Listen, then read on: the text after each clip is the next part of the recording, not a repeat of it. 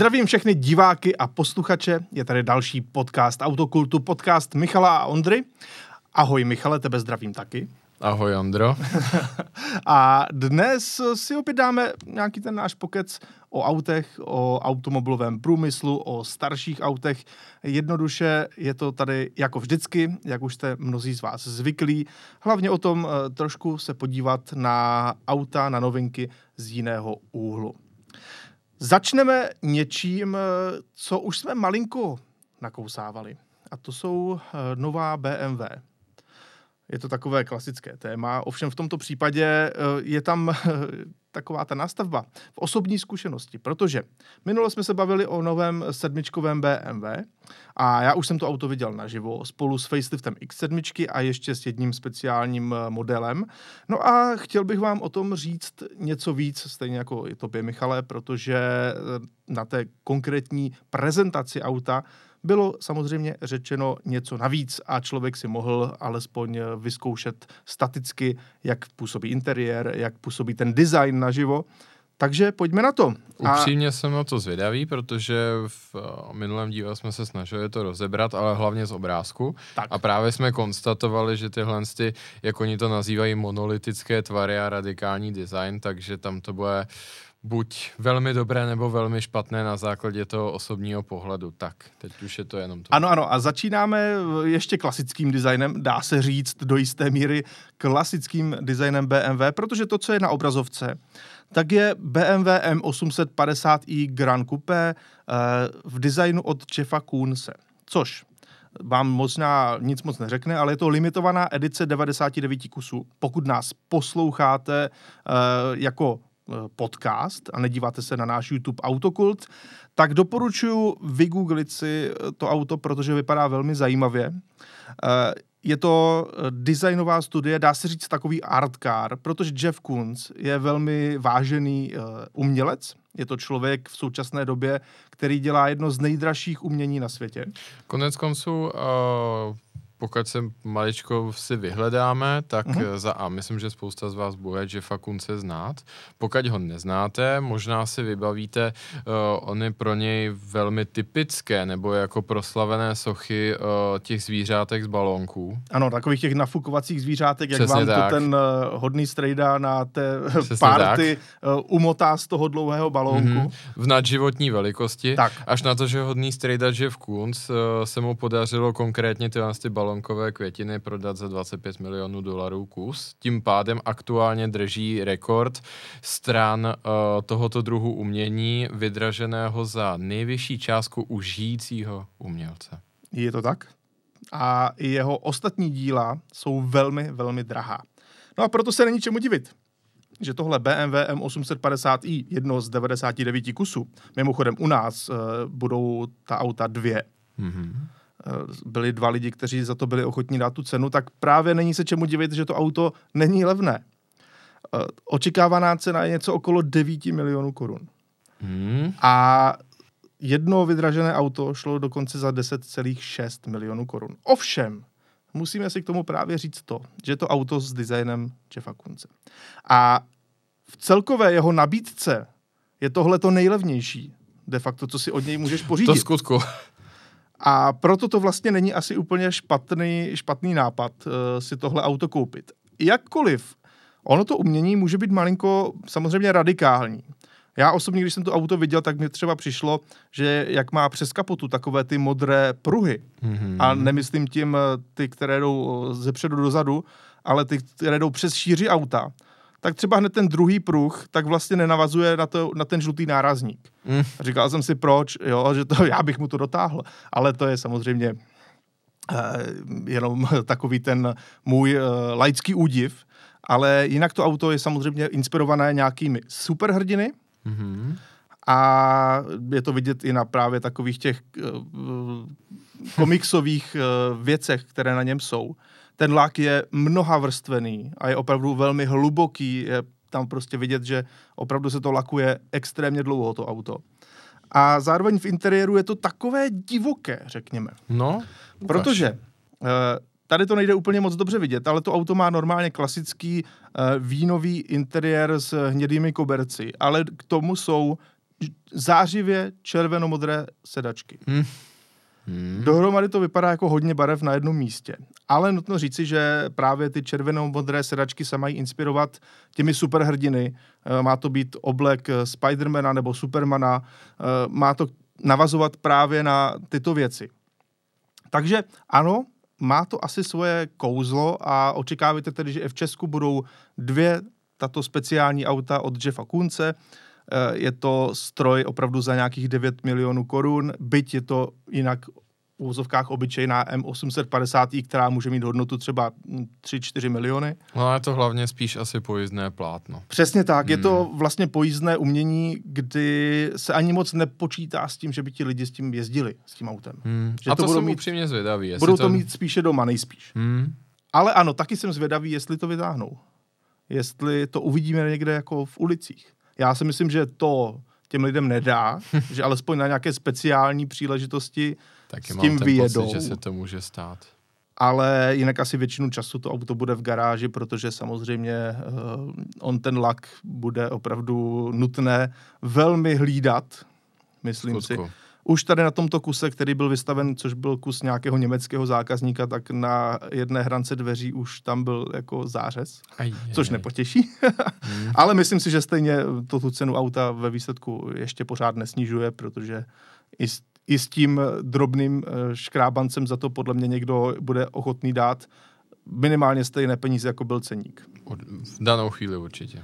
Ale to nejdůležitější, co bylo právě v této galerii Danubiana, která je na Slovensku, eh, tak nebyla jenom osmička od Jeffa Kunce, ale bylo to třeba faceliftované BMW X7. Už právě s tou novou přídí.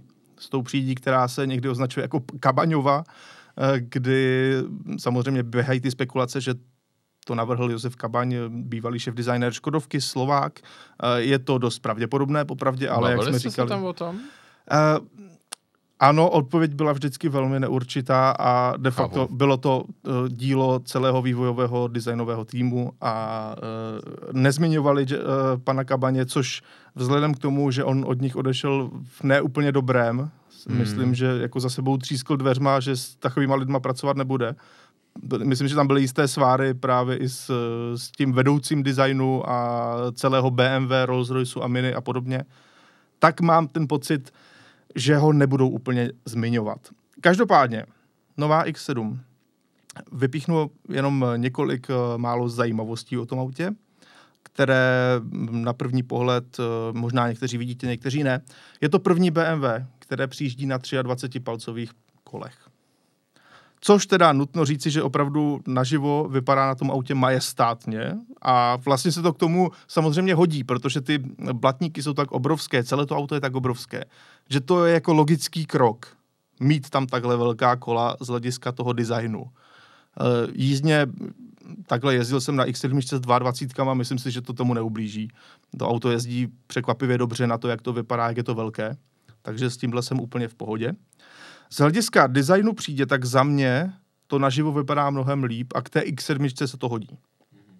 Mám fakt opravdu pozitivní feedback skoro od každého člověka, který tam byl, že vlastně na tomhle autě se to docela líbí. Vypadá to zajímavě, je to i zajímavě jako z boku tvarované, je to takové jako ostré ta příď. Fakt myslím si, že to bude hit pro ty zákazníky. Neříkám, že se to má líbit každému, to určitě nebude se to líbit každému, ale věřím, že eh, většina lidí si to oblíbí. Takže jinými slovy, když už, tak už. Když už to bylo tak jako, řeknu právě, jak si použil to slovo opulentní, se k tomu poměrně hodí, hmm? takže když už se to dotáhne hm. dál, než to bylo, tak. řekněme možná až do extrému, takže ve finále říká, že je to lepší.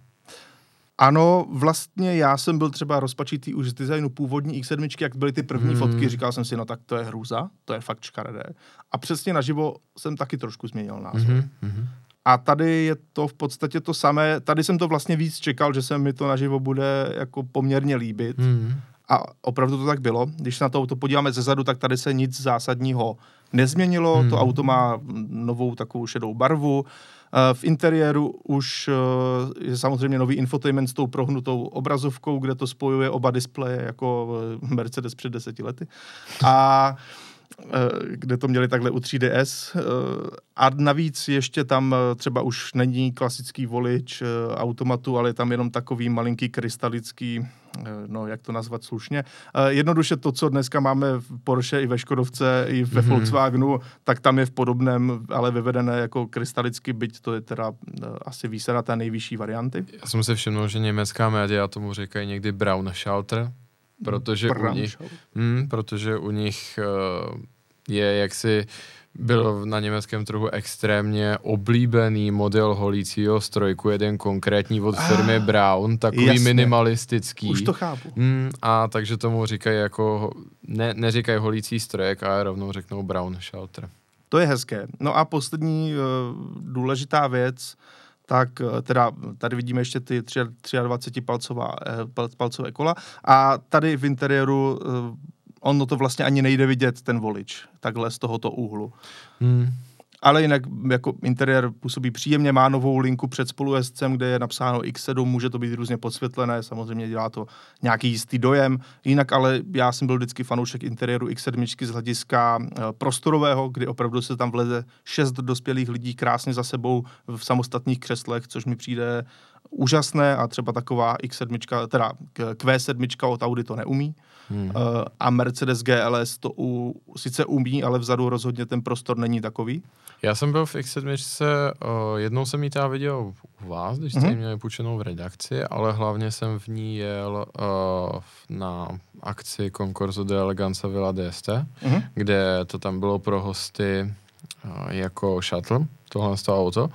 A musím, to bylo vlastně moje první setkání s tím autem, bylo to asi měsíc po tom, co zveřejnili tu první generaci. Ano. A musím říct, že tehdy jsem z toho byl nadšený právě kvůli tomu, co říkáš, protože to se suveré, tohle z to auto, mm-hmm. ze všech aut, tak se suverénně nejvíc blíží tomu, co je, já nevím, první třída v letadle, anebo biznisová třída ve vlaku, co se týče Souhlasím. toho pohybu kolem. V do většiny aut si člověk sedne a jak si tím autem obklopen, ale do tohle z toho auta člověk má pocit, jako by vstupoval skoro bez jakéhokoliv ohýbání zát, jo. Mm. Tam prostě ono to má i ty vyjížděcí prahy nástupní, že jo, mm. nebo může, může mít. mít. Může Člověk mít. tam vstoupí skoro zpříjmeně, to křeslo tam má na jednu stranu prostor, na druhou stranu prostor a prostě si tam tak jako sednete do křesla. Jako je to dost zajímavý zážitek ve finále, hodně netypický, ale mm. jako auto na uh, vožení řidičem, mi to přišlo fakt, fakt dobré. Vím, že mnozí lidi se to pochvalují i jako rodinné auto v tom, že mm. uh, žena, která sedí vzadu s dítětem, tedy v té druhé řadě, uh, tak se k němu může vlastně otočit, protože mezi sedadly je prostor a tím pádem je to všechno taky výrazně uh, komfortnější v tomto ohledu. Mm a, a má vlastně jednodušší manipulaci s tím dítětem, když se mu něco nelíbí nebo když je potřeba ho nějak zabavit, mm-hmm. tak uh, i takovéhle možnosti ta X7 mm-hmm. nabízí vlastně. No a co se týče techniky, tak tam je to zajímavé, údajně všechny motory jsou z Brusu nové, ale mě zaujala jedna věc. Varianta M50i, která byla do posud 530 koní 8 válec, Eh, benzínový, tak eh, ta se nyní mění na M60i, ačkoliv výkon zůstává. Ale je tam větší podpora eh, elektromobilu v rámci, elektromotoru v rámci mild hybridní techniky, ale to není to nej, nejzajímavější. Nejzajímavější je, že tam je úplně nový, nebo není to úplně nový motor, ale je tam použitý motor z M5, tedy označení S. Jo, jestli mm, trošku se orientujete v označení bavoráckých motorů, tak S na začátku kódového označení vždycky znamená M-kový motor. A pokud je tam klasicky M nebo něco podobného. N, N, N myslím. N, hmm. ano, N nebo uh, tak, tak to znamená klasický uh, motor pro běžné BMW. Takže tady uh, opravdu konečně přišel ten pravý uh, M-kový motor, který má samozřejmě lepší uh, jak chlazení, tak uh, plno dalších věcí.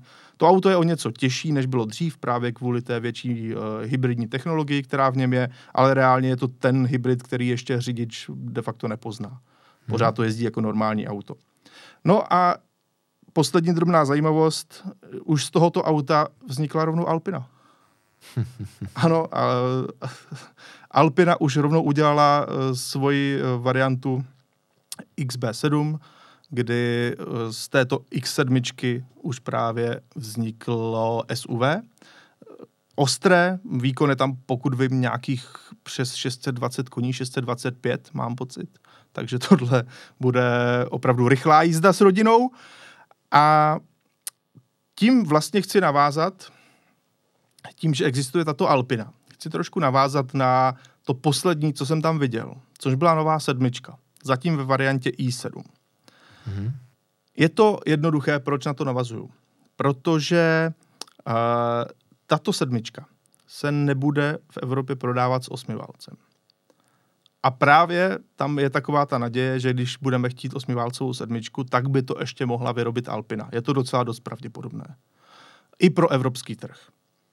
Tudíž bude to taková asi jediná možnost. V Americe mají sedmičku s osmiválcem, respektive budou mít, v Evropě ne. Tahle úvaha, musím říct, zase mi ve skrze logická přikláním se k ní, byl bych hmm. spíše asi překvapený, kdyby tomu bylo naopak, protože Alpina, aby ně, něco neprodávala na evropském trhu, to se v zásadě nestane, protože pro ní je klíčový trh německý, to je nutné si přiznat. Když se podíváme do jejich účetních knih, tak to je jasná zpráva, co z toho vyplývá. Hmm. A že by prodávali šestiválec, to se mi věřit nechce. Protože z toho prostě tu vrcholovou variantu neupečou, i kdyby se na hlavu stavili. Je teda pravda, že v minulosti jsme viděli i překvapivě malé motory u Alpiny. Třeba hmm. u trojkové řady E90 byl dvoulitrový diesel. Dobře.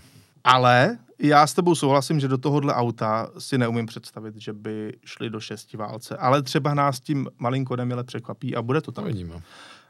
A teď tedy k tomu, co vlastně bude pod kapotou té sedmičky. My jsme se o tom bavili minule, ale já jsem od nich vyzvídal právě, mm-hmm. jestli budou nějaké další motory, co uvidíme, jo, jestli přijde něco dalšího. A vlastně mi řekli, že to, co bylo už zveřejněno, je finální. Mm-hmm. Že zatím neplánujou, ono se to může za dva roky změnit, ale zatím neplánujou nic dalšího. Takže první výjíždí i7. To je auto, které tady vidíte čistě elektrická varianta. Pohon všech čtyř, všech čtyř kol, dva elektromotory, nic asi, co bychom měli dále rozpitvávat, jednoduše elektromobil. Další přijede eh, varianta 740D, tedy klasický naftový šestiválec, mild hybrid, ale nic, samozřejmě žádný, jako nic do zásuvky, když to takhle mm-hmm. řeknu. Tam jsem byl malinko zklamán jednou věcí. Když si dneska koupíš pětku 40D, tak má 340 koní. Tato sedmička 40D bude mít 300 koní. Což je tedy spíše, hmm. by se to mělo, správně by se to mělo jmenovat spíše 30D. To tedy 730D, podle toho výkonu. Bohužel je to tak, eh, silnější naftové varianty mm, údajně nejsou v plánu. Buďme tedy alespoň rádi, že vůbec něco takového tam je, protože všechny další motorizace jsou do zásuvky, Plug-in hybridy s šestiválcem benzínovým, v tomto případě několik výkonových variant. Ano, věřím, že to pojede dobře, dokonce z mých zkušeností ty bavorácké plug-in hybridy fungují eh, i na dálnici docela fajn. Je to vlastně těch aut, které fungují jako plug-in hybridy na dálnici, není moc, když mm-hmm. chceš je třeba svižnějc. Je to problém. Některé jsou vyloženě špatné, dojdou ti baterky, auto jede na svůj slaboučký benzínový motor. Můžeme říct, že takové jsou třeba vozy od Renaultu nebo Mitsubishi, nebo najdeme i další. Umí to i koncernové hybridy. Ale pak jsou hybridy, které, i když ti vlastně dojdou baterky tím, že vypotřebuješ na, na té dálnici, už ti to nepomáhá, mm-hmm. tak se dokážou přepnout do jistého módu, že pořád uh, tam udržují nějaký poměrně vysoký výkon. A to jsou právě Bavoráky. Uh, Toyoty třeba to umí výborně u svých nových mm-hmm. plug-in hybridů v RAV4, uh, Lexusy. Tam to všechno poměrně funguje a pořád máš dostatečnou dynamiku. Byť ne úplně stoprocentní, ale dejme tomu 80%. To, to je, myslím, velmi správně. Ono, jak se tady tak. taky naznačuje, ono se to může hrozně lišit podle regionu a podle té zákaznické základny. Stejně tak, jako moc dobře víme, že jediný opravdu dobře fungující elektromobil na autobánu je Taycan protože je z Německa, kde jsou autobány a hlavně zákaznická základna Porsche to tak nějak očekává, že to auto bude fungovat i na tam, 160. A je tam dvoustupňová převodovka. Ta Proto tam právě je, aby ano. to auto tohle svedlo. Kdežto na dálnici v Americe, kde i při nejlepším je 80 mil za hodinu limit, hmm. tak samozřejmě to není tak moc potřeba, proto to Tesla nedělá. Stejně tak od BMW si myslím, že se očekává, že to auto žije v levém pruhu na autobánu. A zatím z prvních uh, nějakých zkušeností s novou i4 mm-hmm. to vypadá, že by to mohlo poměrně fungovat. Tak výborně. Uh, jdeme tedy dále, takže další uh, motorizace jsou do zásuvky, plug-in hybridy, benzínové šestiválce a tím to de facto končí. Osmiválec v Evropě nebude, dvanáctiválec samozřejmě rovněž ne. Uh, jdeme tedy ale na to, jak to auto působí naživo. Je to za prvé mastodontní věc. To jsme trošku čekali. Je to obrovské. 5,4 metrů na délku, to je víc, než byl předchozí sedmička v longu a tohle už nebude long, tohle je prostě jenom jedna karoserie.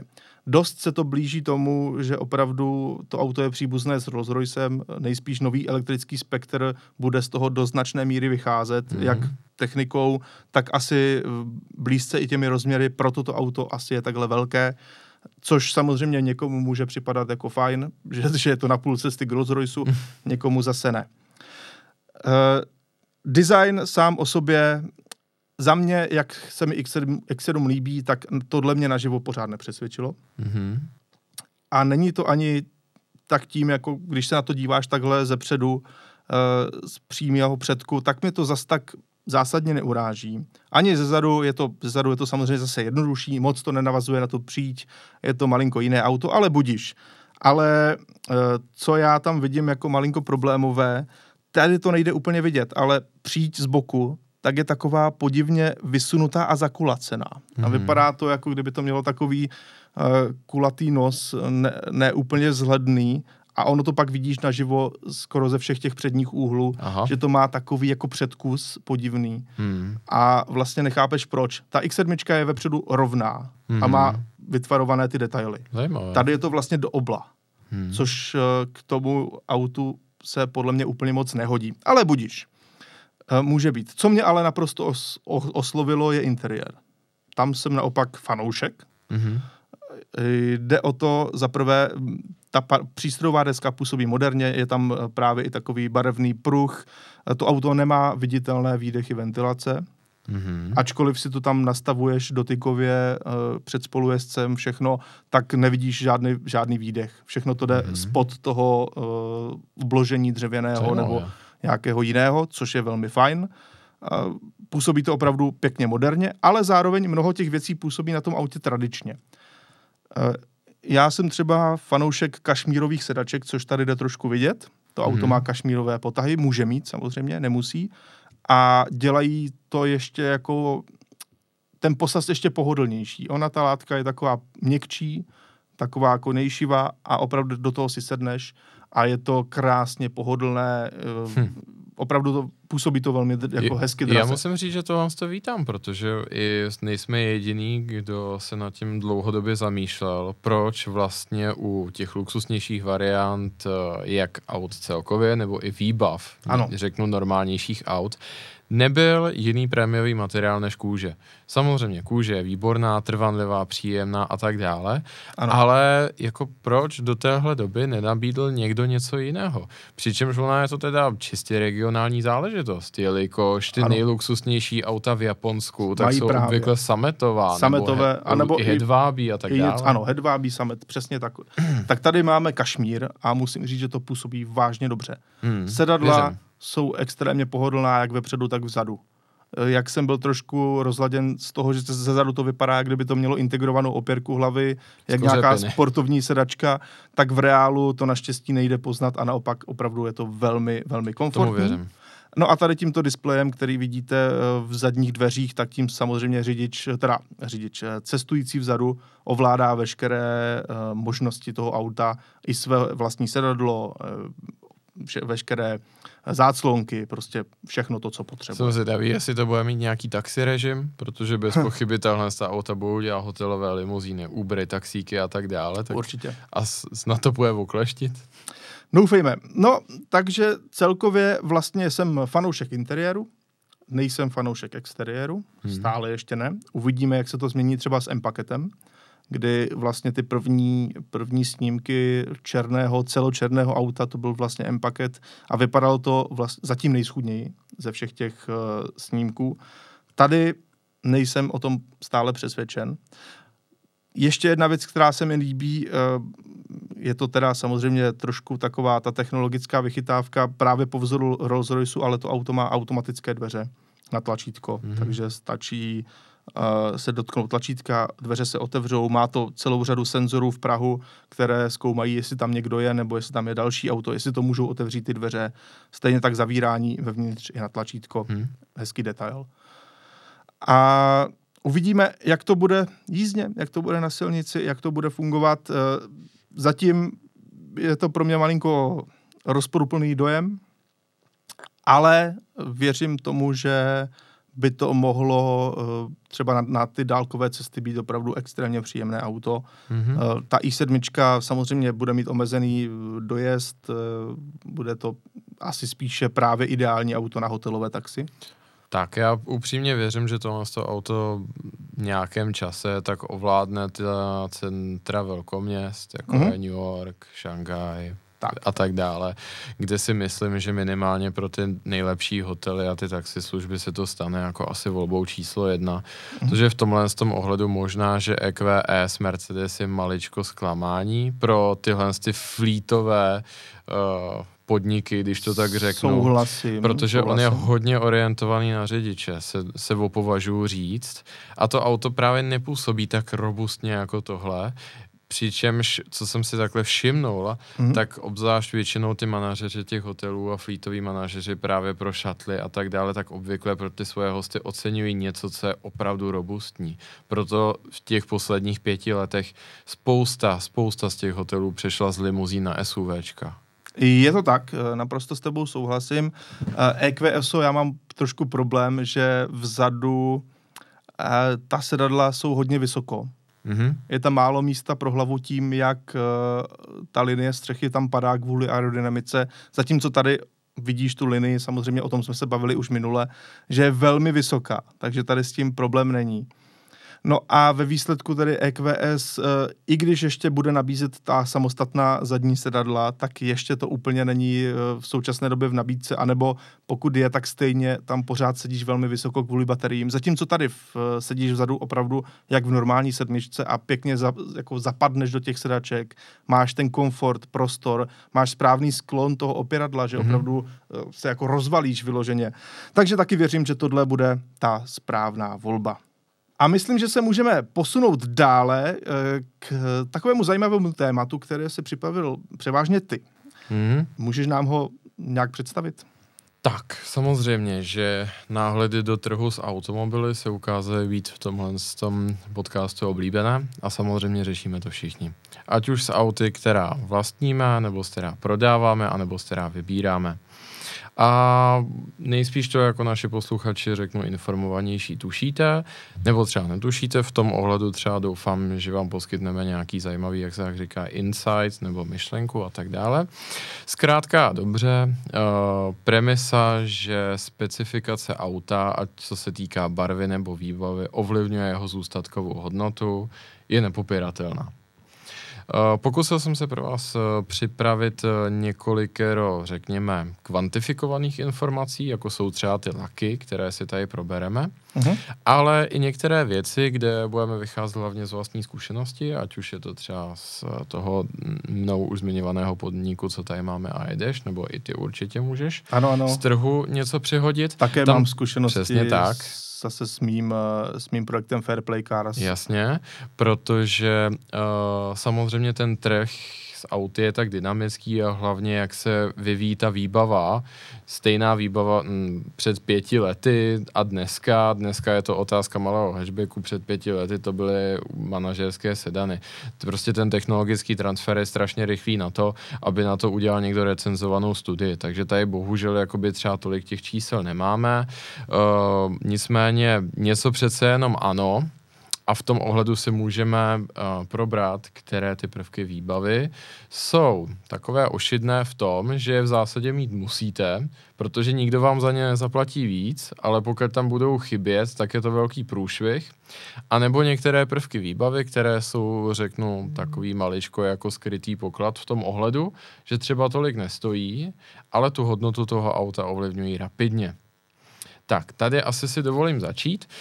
Uh, výjdu třeba z dat uh, ze Severní Ameriky, kde je těch dat víc, protože samozřejmě ten trh s těmi auty je tam podstatně větší a zároveň jsou si ta auta tak trošičku podobnější s, a dají se tam najít desítky a stovky tisíc kusů, prostě řeknu třeba ve dvou modelových rocích a, ve, a v různém tom portfoliu těch výbav, čili ta srovnatelnost a nějaký ten datový balík, který z toho vyjde, je poměrně řeknu, rozpitvatelný. Mm-hmm. Z toho právě vyšlo, že to, co jsem říkal, a to je právě asi ta největší past v tom specifikování auta, tedy ty prvky výbavy, které vám nikdo nezaplatí navíc, ale pokud tam nejsou, tak vám to nikdo neodpustí. Z toho vyšlo, že standardem v tomto ohledu se stalo elektrické ovládání. A to v tom širokém slova smyslu, Jednak se bavíme o elektrickém ovládání zrcátek, věřte nebo ne, pořád existují auta, která to nemají standardně, a elektrické ovládání sedaček. Podle uh, společnosti, která se zabývá tržními analýzami Kelly Blue Book, vychází, že pokud si do Fordu F-150, což je krásně jako zkoumatelné auto, co se týče dat a statistiky, jelikož v milionech kusů ročně, neobjednáte, nebo respektive objednáte elektrické sedačky a elektrická zrcátka, nebude na tom trhu vůbec nějak vyčnívat, tudíž nepřidá to vůbec nic. Nicméně, pokud to tam neobjednáte, to auto bude v průměru minimálně o 500 dolarů levnější. Přičemž dlužno dodat, že ten elektrický balíček stojí dolarů 100 hmm. v té specifikaci.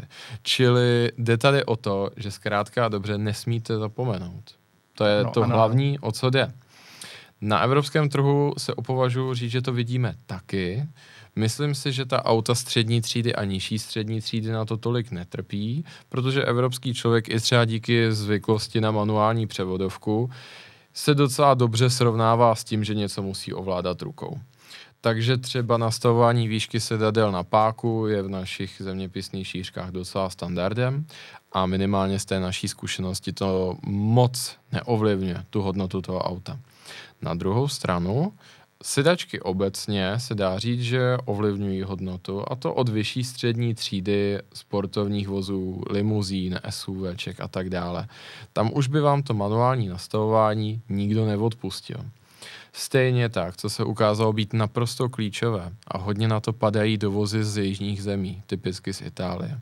A nebo třeba Jižní Německo, tam ano. se to velice často také vypouští. Vím, kam míříš už víš, kam hmm. mířím a je to vyhřívání sedaček. Ano, mnoho aut z Itálie, kde bys i jako nečekal, že by to mohlo vůbec chybět, protože je to třeba luxusní Audi, poměrně, mm-hmm. poměrně mm-hmm. slušné, v dobré výbavě, mm-hmm. opravdu. Má to kožená sedadla, má to prostě navigaci, má to všechno to, co bys eh, vlastně v takové Audině eh, minimálně chtěl, tak opravdu někde z těch jižních částí Itálie to stop, téměř stoprocentně vyhřívaná sedadla nemá. Ukázalo se podle našich zkušeností, že obzvláště u těch SUVček, kde se očekává, že to bude auto naš právě u nás na hory, nebo vůbec na sportovní aktivity a zkrátka do nepohody, kolikrát, i když se bavíme o hodnotě auta v milionech, tak tohle to může celý ten prodej pokazit a ve finále to budou desítky až stovky tisíc, kdy to budete muset prostě vykompenzovat na tom trhu, abyste to svoje auto prodali.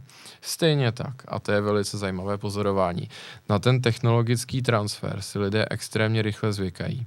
A proto třeba z naší zkušenosti mohu říct, že ačkoliv před sedmi lety byla uh, kamera přicouvání opravdu velký luxus, řeknu. A nebylo to standardem prostě Určitě v ne. autech. Určitě ne. Dneska už to mají i malé Hyundai, že ano, celkem běžně. Konec konců v Americe je to po vlivu eh, několika smrtelných nehod s dětmi dokonce povinnost mít zpětnou kameru. A dneska, pokud to na autě nemáte, hlavně těch větších, opět vyšší střední třída, hlavně SUVčka a limuzíny, opět obrovský problém Nedej bože, aby tam chyběl park systém jako celek, ale to si myslím, že minimálně u těch lepších SUV už se nevyskytuje. Ne, ne, ne, to už dneska nebývá. Eh, já bych na to navázal jednou takovou dobrou radou, eh, říkal jsem to už do našeho televizního pořadu. Ovšem eh, jde o to, že když si dneska člověk specifikuje nové auto, tak často zapomene na malinkou drobnou věc, kterou vlastně nepotřebuje, ale je to velmi důležité právě pro následný prodej. A to je příprava na tažné zařízení. To jsem přesně chtěl říct.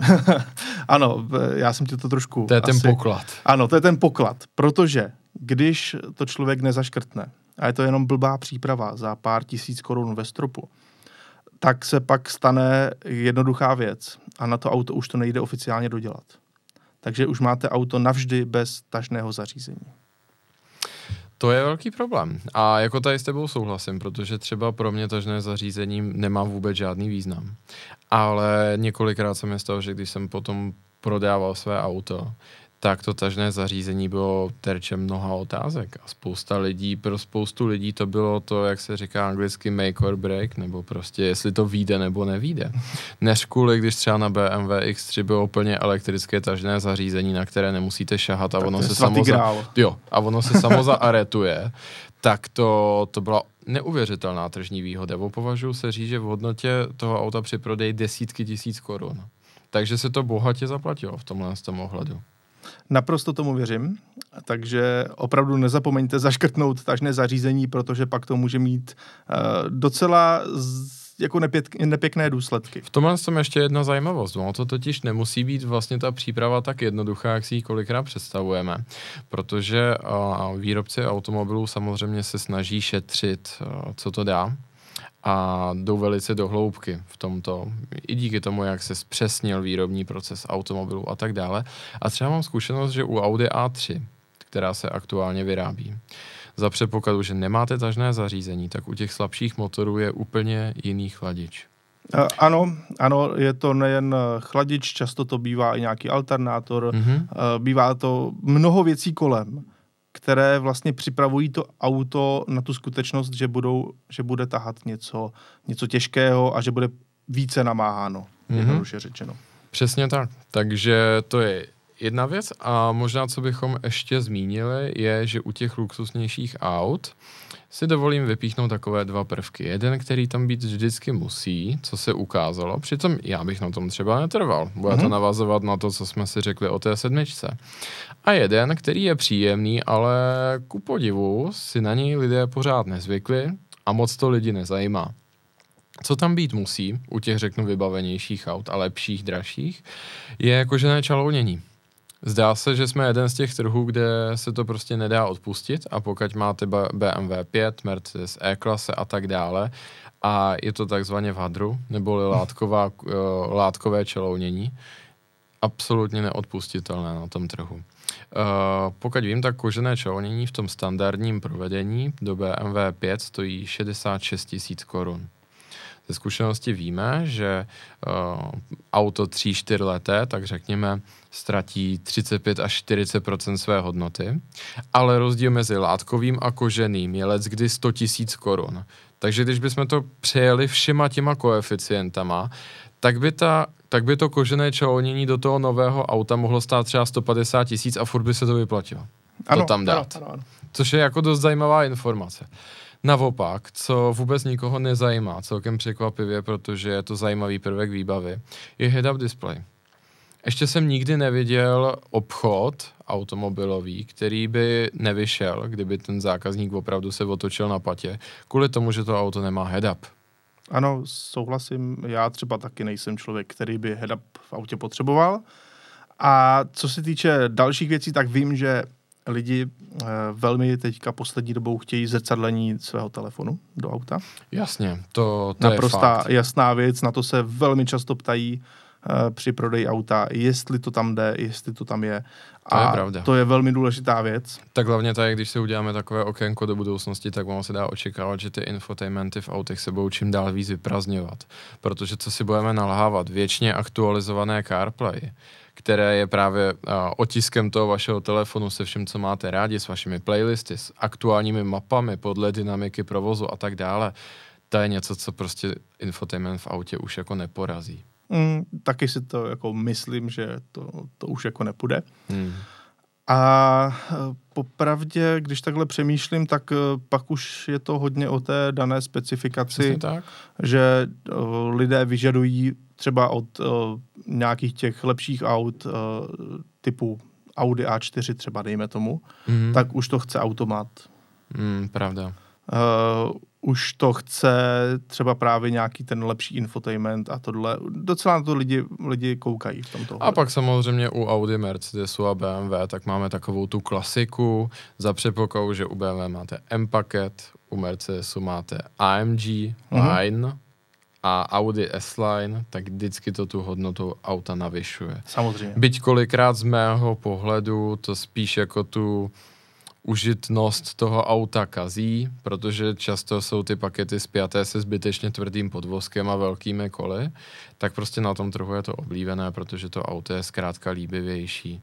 I když to jako s pravým BMW M Motorsport nemá nic společného, je to prostě jenom paket spoilerů, nebo respektive jinak tvarovaných nárazníků, tak trh si to zkrátka dobře žádá. A když už jsme u toho exteriéru, tak to se konečně dostáváme k tomu, k čemu tady máme ty hezké grafiky. Já bych ještě, než začneme právě s grafem, tak Dobře. bych chtěl vyzvat naše diváky a posluchače, ať nám napíšou do komentářů, co je právě jejich uh, věc, kterou oni v autě vyžadují. Mm-hmm. To je, co je to, bez čeho oni by si to nechtěli koupit. Nebo naopak, uh, co jim v autě vadí. Co jim z té novější výbavy uh, vadí natolik, že by si to auto právě tímto prvkem výbavy nekoupili. Dobrý podnět, můžeme si pak udělat to vyhodnocení v příštím díle. Ano, ano. Nebo přes příštím, spíš, abyste měli čas. Ano, ano, moc rádi, takže to si uh, probereme příště. No a teď pojďme na, na grafy barev. Tak, to, co jsem si tady připravil, uh, samozřejmě se týče specifikace auta, tak klíčový je zevnějšek, mimo jiné. A v tomhle tom ohledu samozřejmě lidé vnímají barvy, někteří víc, někteří míň. Myslím si, že i my jako nadšenci se tomu neubráníme, prostě sebe lepší mechanicky, z mechanického a pohledu a konstrukčního provedené auto, které zkrátka není líbivé, nebo je tam něco špatně z vnějšku, tak zkrátka k němu asi tolik nepřirosteme. No, co je trendem minimálně posledních deseti let, je, že auta nám ztrácí barvu.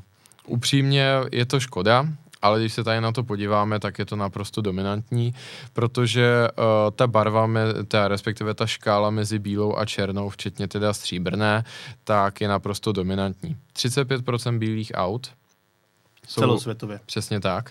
Ještě před 15 lety to v Evropě bylo jinak, protože bílá zde byla v, tě, v naš, na našem kontinentu a v těchto z těch uh, regionech spojovaná často s užitkovými auty a s tím, že jste zkrátka neměli peníze, tak jste si objednali jako základní barvu. Ale ta mm, oblíbenost stoupá, protože dneska už je to trend, dneska už to volíte naprosto vědomně, včetně teda metalís a tak dále. A samozřejmě tady to máme jako globálně, tak uh, do, do tohle z toho čísla v procentech, tak samozřejmě výrazně přispívá Ázie, kde je bílá oblíbená. Často i z praktických důvodů, protože třeba v Indii jako kupte si černé auto, poznáte, co je peklo, protože samozřejmě tam do toho jako ty uh, termální aspekty hodně zasahují a vůbec jako sluneční svět, síla, síla toho sluníčka tam a tak dále. Stejně tak jako Blízký východ, kde, kde Samozřejmě. je jako bílá jednoznačná volba nebo něco takového podobného. No a Amerika měla bílá, bílou ráda poměrně tradičně. Pak samozřejmě černá, která teda konkrétně, když se tady ještě podívám do svých poznámek, 18% eh, černé pro eh, celý svět, 18% černé pro Evropu, eh, kde se ne, mimo jiné ta oblíbenost propisuje i do Ázie, tam je to 20%, kde je to hodně často spojováno s tou prestiží, obzvláště auta těch luxusnějších značek, tak jsou velmi často černá v Číně. Co je ovšem zajímavé a v tomhle tom grafu, ne, grafu nevidíme je, že Čína miluje červené interiéry což pro nás je třeba velice často nepochopitelné hmm. a těch aut je tady pár, co má červený interiér. U nich je to barva spojená s úspěchem, štěstím a hlavně penězi, no což jim záleží extrémně Takže třeba když jsem byl na prohlídce v fabrice v Lipsku, kde se vyrábí Panamera a Macan, tak na, tom, na té výrobní lince těch aut s červeným interiérem je opravdu hodně. Když to porovnáte s tím, co pak vidíte v reálném životě v Evropě kolem sebe a drtivá většina z nich měla štítek Čína, hmm. že tam jde na export. Tomu naprosto věřím. Co samozřejmě tady vidíme, že nám neustále klesá, je, uh, jsou ty skutečné barvy, co se týče té modré, uh, to je nejzastoupenější barva, byť tam můžeme maličko jako spekulovat, jestli je to barva, protože ty hodně tmavě modré to už je skoro černá. A stejně tak se tam počítají takové ty stříbrné zabarvené do modra, hraničně. Uh, což si myslím, že je upřímně trošku škoda, že ty barvy nemají víc. Druhá nejoblíbenější barva červená, opět, hraje tam v tom docela i roli Ázie, která stabilně drží mm-hmm. oblíbenost této barvy. Uh, eh, 4% pro barvy přirozené, což je hnědá, zlatá, béžová, béžová přesně tak. Uh, a tady si dovolím říci, že zajímavé je, že opět zváhnul to zbytek světa, protože třeba Amerika, která je samozřejmě obrovským trhem, tak má pouhé procento a půl těch přirozených barvách. Ale prý se to změní, protože pro rok 2022 tak je trendem okrová, oranžová a vůbec tyhle ty, jak, mm. a v hmm. metalízách typicky. Mimo jiné Corvette, to pro Corvette to byla mm, barva, řeknu letáková nebo ta launch color, mm. což je opravdu zajímavé uh, v tomhle z tom ohledu. A konečně zelená. A tady mám v jednu, jedno zajímavé zjištění a to, že Zelená zažila během posledních, kolik to máme, 18 let, strašný debakl. Protože uh, před 18 lety tak v Evropě bylo 7% zelených mm. aut a byla to jedna z nejoblíbenějších barev. A v sever a v, v, v, v dokonce v Evropě nebo respektive takhle, když sečteme se Severní Ameriku a Evropu, tak ta kombinovaná, to kombinované zastoupení zelené je 10%. To vůbec není málo. Popravdě. To vůbec není málo. Ne. Konec konců uh, zelená byla barvou roku 2000 a 2001 v Americe. Obzvlášť ta domácí produkce byla hodně často v takové té lahově zelené metalíze a vůbec v těchto tónech. Takže uh, řekl bych, že to je zajímavé, ono konec konců. Uh, problém je, úplně nevidíme, kdy se tohle to změní, protože s nástupem elektromobilů a vůbec takových, jako řeknu, hodně technicistních aut, tak těm ty stříbrné docela sluší a bílé, takže ti výrobci do toho furt hodně tlačí. Samozřejmě třeba i ta oranžová se objevila, Volkswagen a Porsche to hodně tlačí v posledních třech letech, ale zatím furt ty zákazníci jako to nezlomí do nějakých vyšších podílů. No a hlavně, když už jsme se tady bavili o té zůstatkové hodnotě, tak ono je faktem, že ten syndikát z té černé, bílé a stříbrné, tak má zároveň nejmenší poklesy zůstatkové hodnoty. Když se podíváme čistě do té statistiky z Ameriky, tak teda absolutním vítězem na poklesu v zůstatkové hodnotě je žlutá. Ale považuji se říct, že tam to nebude tak úplně zásluha normálních aut, protože u normálních aut skoro žádná ta auta nebyla žlutá. Mm. To se bude týkat spíš sportáků a tak dále kde ta žlutá zkrátka je oblíbená, ale zároveň těch aut není moc takže to samozřejmě vede k tomu, že na tom trhu s ojatinami si potom vedou dobře. Co je naopak velmi zajímavé, je, že naprosto největším průšvihem, co se týče ztráty hodnoty, tak je zlatá. Kdy ten výzkum implikuje, hmm. že pokud máte zlaté auto, tak, se, tak ho můžete já pomalu do tomboli. Protože uh, ten uh, vlastně ten výsledek, který tam dali jakoby vůči nějakému tomu mediánu, tak mezi tím, co uh, ta žlutá vykázala nějakých 20%, tak z toho maximálního poklesu, tak ta zlatá vykázala zase 85 což je opravdu zajímavé. Ale možná bych to nechal jenom v té Severní Americe. Může to být hodně regionální záležitost tohle z toho, protože ta zlatá v tom severoamerickém regionu hodně často bývá spojována s důchodci a s takovými těmi usedlými auty, mdlými auty, ano, ano, kdy jako celkovému vyznění toho auta třeba Lexusu ES nebo tak, jako ta zlatá už tomu jenom nasadí jako tu korunu toho zmaru. Chápu. Tady vidíme vlastně graf globální. Mm-hmm. Uh, vidíme, že ta stříbrná a šedá jsou taky velmi hodně zastoupeny, ale tady máme graf evropský. To je to, z čeho jsem právě vyšel v některých těch datech. Tady vidíme, jak nám to houpalo. Třeba, že ta modrá svůj nejhorší moment má už za sebou a teďka maličko stoupá. Mm-hmm. Za tím, co ta zelená, tak to úplně padá k zemi. Potom je tam ten zajímavý chvilkový výkyv uh, v roce 2014 těch přírodních zemětých tónů, kdy najednou z ničeho nic, jich bylo 12. Mhm, bohužel, se mi nepo, no, mhm. bohužel se mi nepodařilo dohledat, co za to může. Jestli to nějaký konkrétní automobil, který v ten moment trendoval, nebo tak. Ale je to opravdu takový hodně jako zdvižený prst v tom grafu. Červená se vede stále stejně. Podle potom rozpitvávání podle segmentu uh, je to takové účko, nejméně červených limuzín samozřejmě a sedanů vyšší střední třídy, ale velice oblíbená je u hatchbacků, kde je to kolem 15% a u sportovních aut je to obvykle také kolem 15%. Hm, to není vůbec špatné číslo, je pravda, že červené limuzíny to nevidíš uh, každý den. To opravdu ne. To ale... si pamatuju, že vlastně uh, sedmička E38, mm-hmm. tak ta byla taková ikonická v červené mm. barvě, ale to je tak jako poslední takhle velké auto, které si pamatuju. Mm. A pak tamhle samozřejmě vidíme, nebo v, vám to popíšeme slovy, pokud pouze posloucháte, jako to obrovské vítězství té bílé, protože v roce 2005 9%. To bylo v ten moment podobně jako červená, modrá a mnohem, mé, ne, ta, mnohem méně než modrá, podobně jako červená. Uh-huh. Tak to bylo v roce 2004, 2005, to bylo tak nějak stejně. No a v roce 2021 tak už je to 26%. A poslední zajímavost, která mě tady trkla do očí, je, že dvoubarevné tóny jsou zastoupeny dvěma procenty, takže taky si myslím, že to jde dost mm-hmm. uh, nahoru. Nebo respektive jiné barvy a, a dvoutónová auta. Ano, mm-hmm. určitě. Jde to nahoru. Dobrá, no a myslím si, že můžeme přeskočit na poslední dnešní téma. A to je téma typického amerického sportovního vozu, mnohými označovaného za nejlepší americký sportovní vůz. Tedy je to Chevrolet Corvette.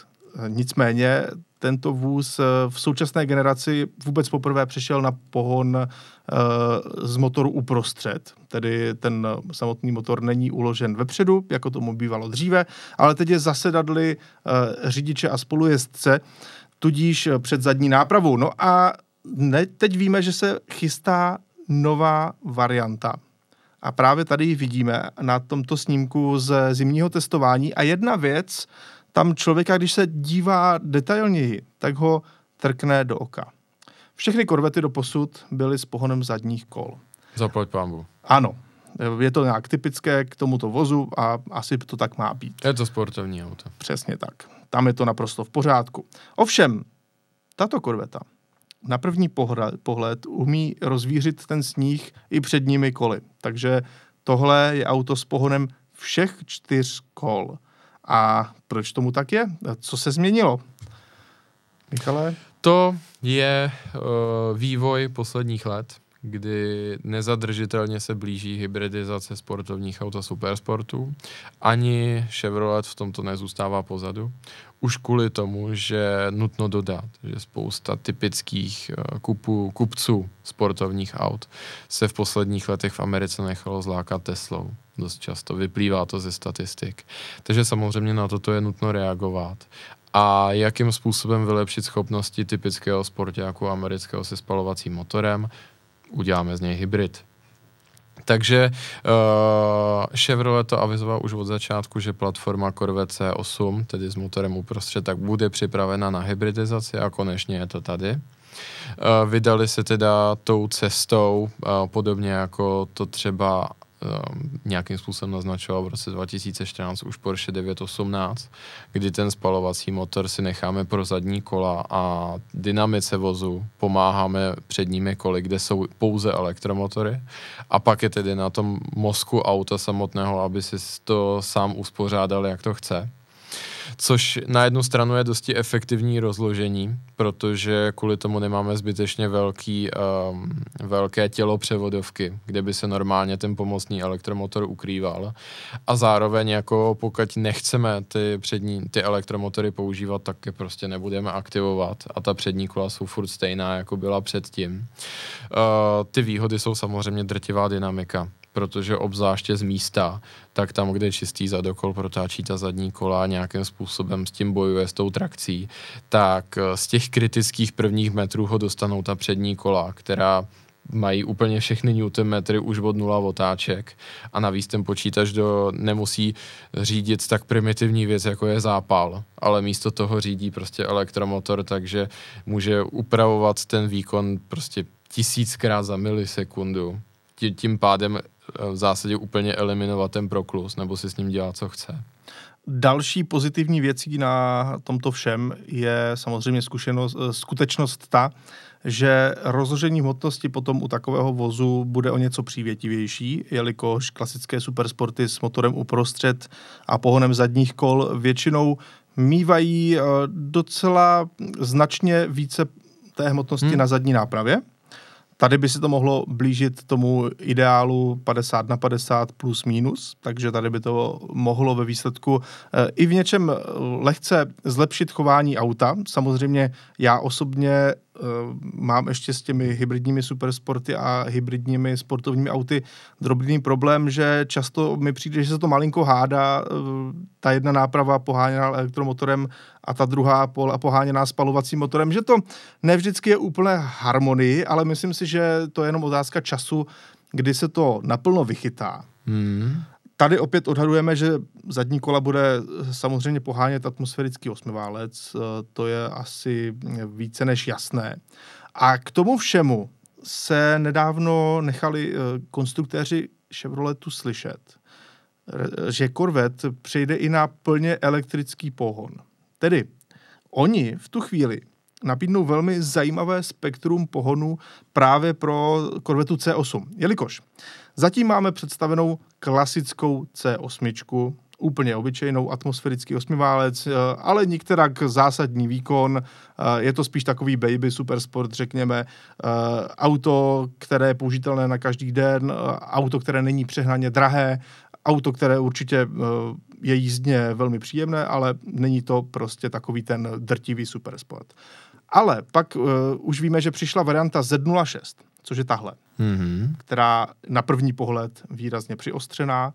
A je to auto, které, eh, když přišlo na trh, tak z něho byli všichni ohromeni už jenom za to, jak zní, protože zní opravdu velmi ostře, má vysokootáčkový ten osmiválec a mnozí přirovnávali ten zvuk eh, k Ferrari. Mm-hmm. A je to dané tím, že vlastně konstrukce toho motoru je docela podobná těm motorům z Maranela. No a tohle auto mělo, nebo má 680 koní, z atmosférického 5,5 litrového osmiválce, který točí až 8600 otáček. To je skutečně fascinující, protože když se vezmeme, tak to je reminiscence těch dob minulých, když to tak řeknu, na automobilovém trhu a opravdu, opravdu unikum, protože uh, takto vysokovýkonné auto, ještě okruhově orientované, tak jediná myslitelná konkurence v daný moment je GT3 RS, která na to jde samozřejmě jinak. A ještě jedno auto je Huracan STO. Dobře. Opět nic... atmosférický Pravda. s motorem uprostřed zadokolka a vysoko otáčkový Nicméně motor. ten mě nenapadl z toho důvodu, že to už je v zásadě takové loučení s platformou Huracan. Kdežto Corvette se teprve vydala na cestu. Tak. C8 Z06. No a proč vlastně navážu na to, jak se tady zmiňoval, že svým způsobem je to podobné té architektuře, kterou dříve mělo Ferrari, konkrétně v generaci 458, což bylo hmm. rozloučení s atmosférou, uh, s motorem uprostřed ve Ferrari. Uh, k tomuhle autu se váže taková zajímavá historka, kterou sami vývojáři přiznali. Uh, v momentě, kdy toto auto vyvíjeli, tak nejenom, že tedy samozřejmě se přesunul motor a tím vlastně to auto je úplně jiné než Corvette C7, jsou mhm. skoro hmm. nesrovnatelné. Ale cílem bylo i uh, vyvinout V8, která se nebude bát těch otáček a bude to ta takzvaná flat plane crank konstrukce, neboli ano, uh, ploch, plochý klikový řídel, který nemá problém dosahovat těch vysokých otáček.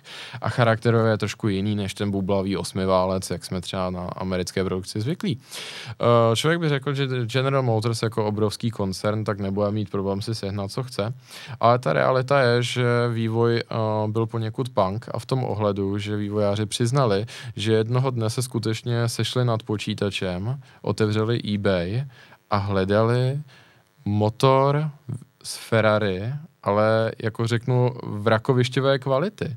Rozhodli se ne, že by si opatřili nové to auto nebo nějaké málo jete a rozebírali ho, ale prostě řekli, docela bychom potřebovali vidět motor ze 458, jak to udělali a jak tam byl ten motor uchycený a tak dále, tak normálně šli na eBay a klikli ho, no a kde ho klikli? Objednali si ho z Polska. No odkud odinut, že jo? Polsku eh, vím, že byly takové ty hezké uh, případy, kdy měli třeba nárazníky na LaFerrari v podstatě ještě dřív, než ta auta vůbec vyjela, tak už byly u nich na Allegru hmm. k dostupné, že jo? Takže naprosto chápu, že se vydali zrovna tam. Byť teda pro Američana to musí být hrozná, hrozný krok do neznáma. Říka, říkali, že to byl možná jeden z nejnapínavějších momentů vývoje toho auta, kdy vzali korporátní kreditku a objednali za nějaký, říkali snad 23 tisíc dolarů ten motor, uh, prostě na paletě. Ale že asi za půl milionu korun. No, no, no, ale nakonec opravdu přišel a nějakým způsobem ho teda General Motors použil k vývoji toho auta. Na jednu stranu vám to teďka může přijít takové, řeknu, jako neetické, že to takhle dělali, ale ta pravda, kterou je nutno přiznat, je, že to dělají v zásadě všichni. Stejně, v, stejně tak v automobile Lamborghini velice často najdete taky jako Ferrari a naopak. U Ferrari zase bylo několikrát viděno třeba 911 Turbo, u Lamborghini, u Bran teďka zase vyfotil SF90 Stradale, takže nějakým způsobem samozřejmě ty tržní rešerše a vůbec i ty inženýrské rešerše si ty automobilky dělají. Nicméně, že by to bylo takhle, jako to, to obvykle ne a v tomhle tom ohledu to bylo zajímavé. Já si vzpomenu teďka na jednu fotku, která poslední dobou kolovala internetem a to byl eh, Walter Rell ve své době Group B, jak eh, jezdí s Peugeotem 206 T16 eh, sériovým. Tak mm. to je samozřejmě malinko jiný případ, tady jde o ten motorsport, ale i tak bylo to sériové auto, tak se z něho snažili malinko v Audi poučit, mm. protože Walter Rell v té době jezdil za Audi a on jezdil právě na testech uh, Audi, tak právě přijel Peugeotem. Tak uh, to s tím malinko souvisí. No a zpátky teda ke korvetě, tak tím pádem se vlastně dostáváme k velmi eh, širokému portfoliu. Máme základní korvetu, poměrně dostupné auto pro takové ty když to řeknu škaredě, tak americké důchodce. Ti to kupují často. Je no, to prostě tak tam auto. se říká prostě jako tatíci středního věku, tak. takový ty grillmeni v těch bílých New Balancech. Že Kteří jo. chtějí právě tu pravou Ameriku, hmm. ale zároveň prostě nepotřebují okruhové auto. Hmm. Tak ti si koupí klasickou C8 Corvetu. Pak máme Z06. Nádhernou okruhovou ostrou. Za mě to auto vypadá jako výrazně lépe než ta základní hmm. verze. I za mě fakt se mi to docela líbí a musím říct, že věřím plně, že to auto bude neskutečně fungovat na trati. A to je určitě pro mě takový ten vrchol korvety, ale mnozí lidé už to dneska vidí trošku jinak, takže takoví ti techničtí geekové právě nejspíše sáhnou třeba pro, po té plug-in hybridní korvetě, tedy hybridní, nejspíš plug-in hybridní, eh, která eh, právě se teďka chystá. No a takový ten úplný vrchol, ten, eh, který bude se snažit právě porazit Teslu eh, v těch elektrických sprintech, předpokládám, kde v Americe na tohle hodně dají a hm. právě proto mnozí ti lidé eh, přešli k Tesle, tak to bude čistě elektrická korveta. Přičemž tedy zůstává zatím otázkou, jak to bude pojmenováno, jak ten hybrid, tak čistě elektrická. Nicméně jedna z nich by prý se mohla nazývat E-Ray, což je poměrně vtipné, protože že jo, Stingray je ten výchozí název. Ano. E-Ray, zní to velmi podobně, ale je tam právě i to, co potřebují uh, marketingově zdůraznit, tady ta přítomnost uh, té elektřiny. A když se na to tak podíváme, jak si to tady krásně vyjmenoval, možná jsme tady opomněli, že ještě uh, zbývá představit Corvette ZR1, neboli ZR1, ano. kdy se s výkonem chce Chevrolet podívat přes 800 koní, což je opravdu jako nevýdané. No a co, co z toho vidíme, nebo co můžeme vyčíst mezi řádky? Ono velice často Corvette na tom svém domácím trhu soutěží s Porsche 911, protože když se na to tak podíváme, tak ten Muster je velmi podobný. Výchozí sporták a jeho dvojciferné číslo dalších variant. A v tomhle z tom ohledu si myslím, že se Chevrolet inspiroval přesně na tom místě, kde měl. A tudíž máme Z06, atmosféra okruhová, to je jako GT3, GT3 RS, ZR1 to je GT2 RS, protože tam bude přítomno přeplňování, furt je to ale okruhové auto, jen teda s tím rozdílem, že ta standardní Corvette tam hraje víc rolí, jako řekněme standardní Carrera, GTS, Turbo. Tam samozřejmě Porsche jde do mnohem většího detailu, to jako Chevrolet nemíní tak prožívat.